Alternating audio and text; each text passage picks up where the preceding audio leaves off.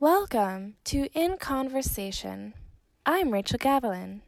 In Conversation features Dean Michael Horswell and faculty from Florida Atlantic University's Dorothy F. Schmidt College of Arts and Letters, talking about research and creative activities that span the arts, humanities, and social sciences.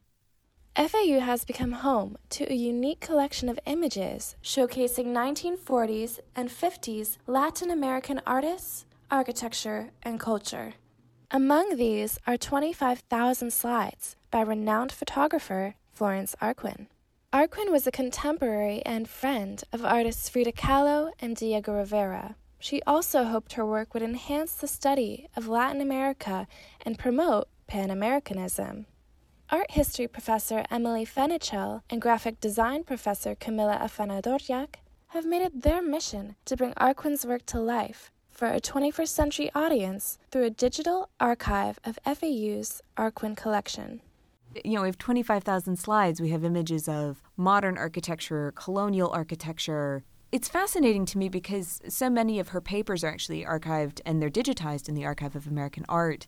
So we know a lot about why she took these images, how she took these images, and it just so happens that we have them. So, you know, it, it seems really worthwhile to try to bring these back online and more accessible than they are now. Dr. Fenichel and Professor Afanador-Llach are Dean Horswell's guests for this edition of In Conversation. They sat down with him in February of 2020. Thank you for joining me, Professor Emily Fenichel and Professor Camila Afanador-Llach, to this edition of In Conversation. Thank you for having us. Yes, thank you. So today it's kind of a, a, new experiment for In Conversation to have two guests. I usually only have one, so I'm excited to have both of you here. And I think the conversation's really emblematic of the diversity of our college and the different kinds of disciplines that come together to work on projects. And one thing that's really interesting about what we're going to be talking today is we have a professor of graphic design, uh, Camila, and a professor of art history, Emily, um, working together on a project and that they're going to describe, which is really at the cutting edge of what we might call the digital humanities, the digital arts and humanities. So um, maybe you could start out and telling us a little bit about this research project you've been working on. Emily? Sure. When I was hired by FAU in 2014, um, I was given control over the art history slide library, which is not much more than a windowless room across from my office. And I remember one of my uh, senior colleagues, more senior colleagues, saying, You know, we actually have some really interesting images in there in the slides. You should take a look. And so I was here for a couple of years and decided, well, maybe I will take a look. And came across uh, the name Florence Arquin and started doing some research and figured out that we have 25,000 of her slides and that it is one of the original collections of uh, the university. And more so, that the content of the slides and how they were created is a really fascinating story. And I thought, I have a background in the digital humanities as well. And I thought, well, this is a really good place to start if I want a digital humanities project here at FAU. Tell us a little bit about the slides. What do they represent? Florence Arquin was hired by the State Department in the 1940s and 50s to fly down into Latin America, Mexico, Bolivia, Peru, Brazil, to take pictures of life and culture and technology and agriculture and just about everything that you could think of to bring back to the United States. The goal was to create a series of educational sort of slide sequences together with uh, a script, right, that would be distributed to educational institutions across the United States. Um, that never really panned out, unfortunately. By the time she came back, the notion of Pan Americanism, she had gone under there, she had gone down to Latin America thinking about Pan Americanism, that we're all one America and, you know, one hemisphere and we're going to, to think about ourselves that way, had really given way to the concerns of the Cold War. And so the slides that she had taken while they were individually interesting to certain scholars never sort of caught on in the way that they wanted them to in terms of buying entire series of slides and for educational institutions. And after a while, the State Department, which had held them, deaccessioned them. And it was, I think, in what, 1964 that FAU put together the money and purchased them because they thought that they would be a really useful educational resource for the university. But we have images of everything. I mean, it's it's hard. You know, we have twenty five thousand slides. We have images of modern architecture, colonial architecture, something that she calls Indian life, which would be sort of the the indigenous peoples of all of these different regions. Colonial churches. There's a big part of the mm-hmm. collection that is Mexican colonial churches.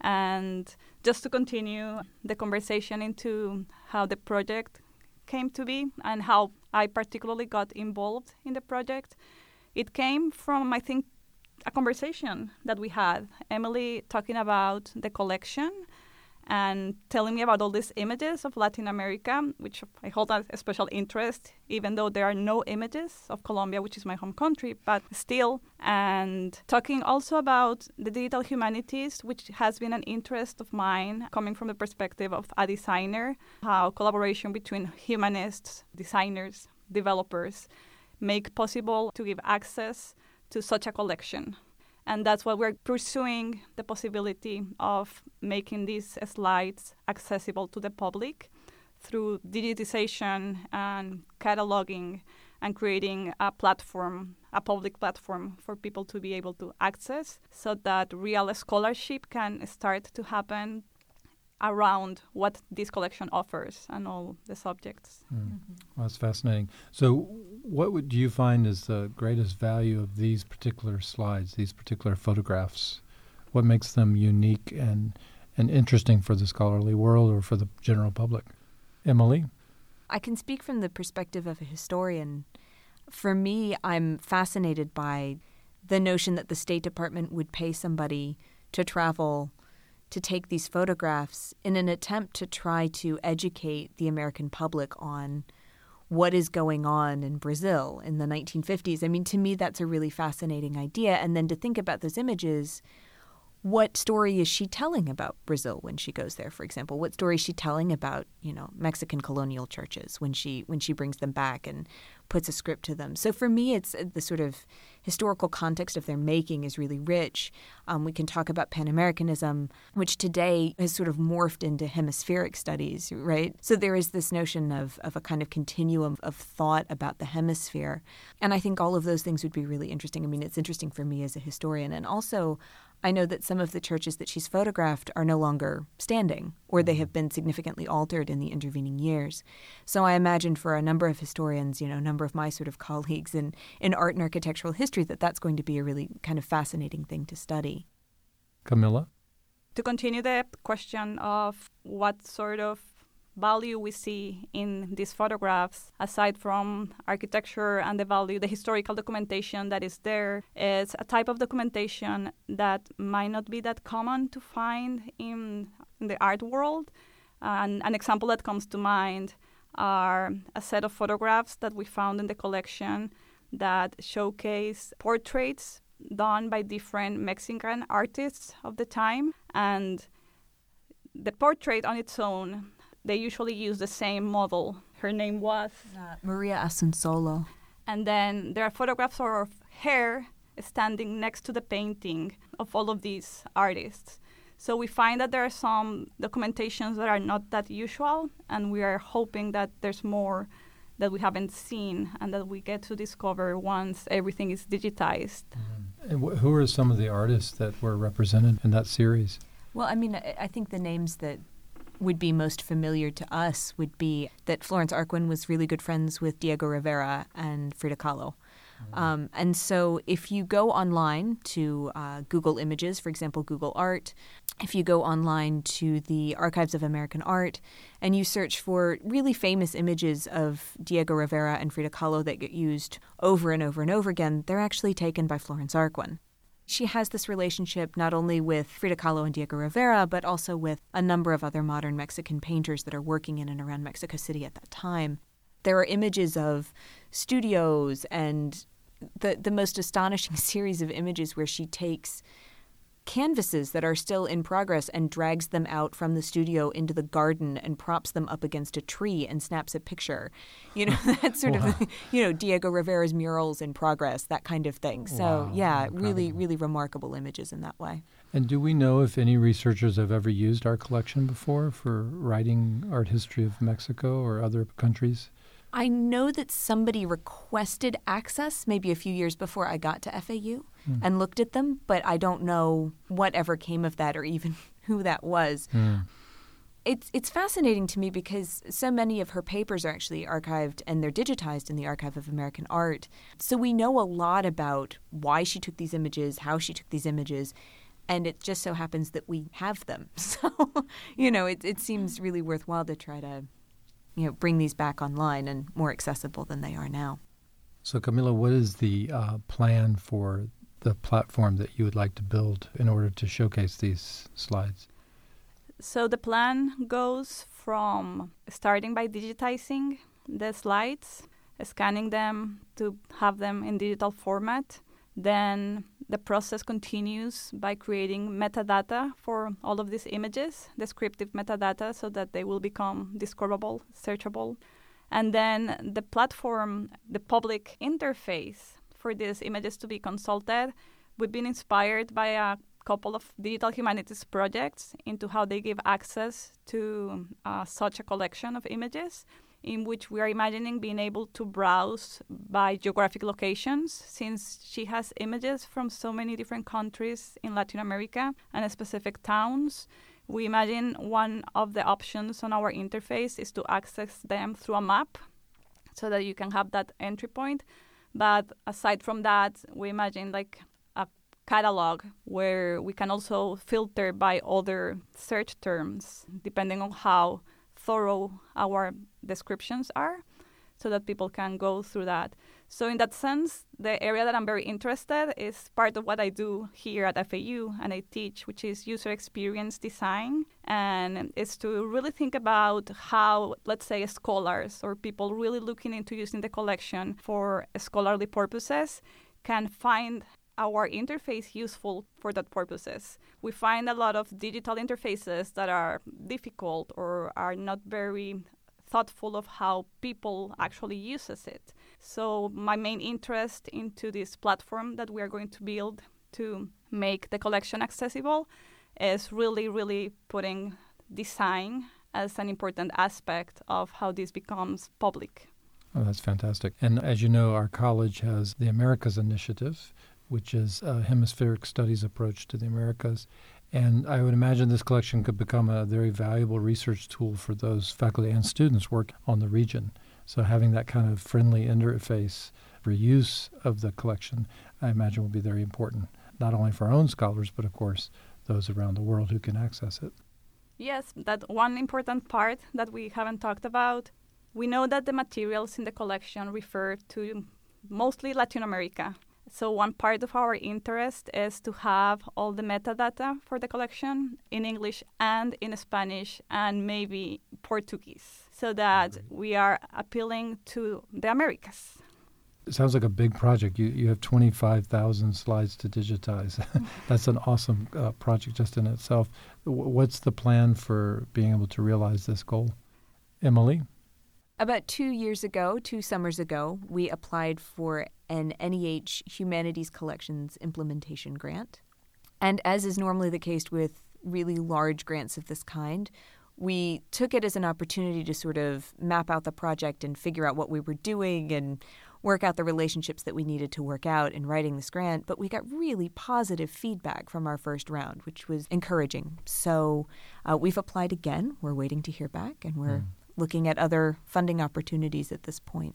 Yeah, that's fantastic. And so the, the needs that the grants would cover would be the digitization of the slides, the building of the platform, and then it would be housed at FAU into perpetuity. Is that the idea? Actually, a very important part of this type of grants is sustainability. Uh, they want to make sure that the project is going to be accessible in the long term and that we have the resources, the infrastructure, and the plan to make sure that it's going to be that way. So yeah, it's going to be housed uh, in FAU, and we have uh, worked in collaboration with the Office of Information Technology, their research area, to guarantee the access to the infrastructures we need to make this possible that's maybe the most overlooked aspect of projects like this, or at least it was for the two of us, I think, coming into it. Digitization is one thing, building the tool is another thing, but having it live somewhere on a server for the next 20 years is a you know it was something else to kind of wrap your head around mm. yeah and so emily i'm curious i know you as a renaissance scholar of, of art history and your first uh, work was on michelangelo etc so i'm just curious uh, how does this work into your plan of being art historian I was really fortunate. I did my graduate work at the University of Virginia, mm-hmm. and the University of Virginia Library has a department housed within it called IATH, um, the Institute for Advanced Technology in the Humanities. And when I was a graduate student there, one of my um, mentors was doing the Digital Leonardo project, in mm. which she was digitizing and then cataloging each individual chapter from some 40 odd separate handwritten versions, 16th and 17th century versions of Leonardo's treatise on painting. She brought me into this project to help with it. And I remember thinking, what in the heck am I doing here? um, but the more that I got into it, the more that I became really fascinated by the possibilities that digital technologies offer humanities scholars. The opportunities to do things that you cannot do if you publish a book or an article. It is publishing a tool, right? um, a tool that is going to guide fellow scholars into doing something really interesting or that's going to aid their work. And so for me, I caught the bug a little bit when mm. I worked on that project. Um, so yeah, the subject matter is a little far from what I normally work on, but the digital humanities aspect is absolutely right up my alley. Mm, fantastic. And Camila, how does it connect to your main line of research work? So, part of what I do in my research currently is finding all the bridges and connections between graphic design as a discipline with other disciplines, namely the humanities. Mm. And there's a very clear bridge that can be drawn uh, through the digital humanities and the way designers, in collaboration with scholars and technologists, can work together to common goals of a scholarship but also from the perspective of design to advance design as a discipline in terms of thinking about digital interfaces, archives, and how people actually use these tools. Design being a discipline that is human oriented or um, working always from the perspective of the people that is actually going to benefit or not from a specific artifact that a designer might put out so that's part of my big interest. The other comes more from me having been a practicing designer, designing digital things like websites, um, and being interested in how interfaces affect the way people interact with information. So that's kind of the way I come into it. That's part of how I tie it into what I do. The synergy between the two of you is, is fantastic. And I really hope to see uh, the Arquin Slide Collection Digitation Project funded and built over the next few years. It'll be exciting to watch. Thank you for joining me, Emily, in conversation. Thank you so much for having us. And thank you, Camila, for joining us. Thank you, Michael, for inviting us. You've been listening to Professor Emily Fenichel, Professor Camila Afanador-Llach, and Dean Michael Horswell of FAU's Dorothy F. Schmidt College of Arts and Letters in conversation. They were recorded in February of 2020. In early April, we learned that the National Endowment for the Humanities awarded Dr. Fenichel and Professor Afanador-Llach funding for their project. In Conversation is a production of FAU School of Communication and Multimedia Studies. I'm Rachel Gavilan. All of us thank you for listening, and we invite you to join us for another edition of In Conversation.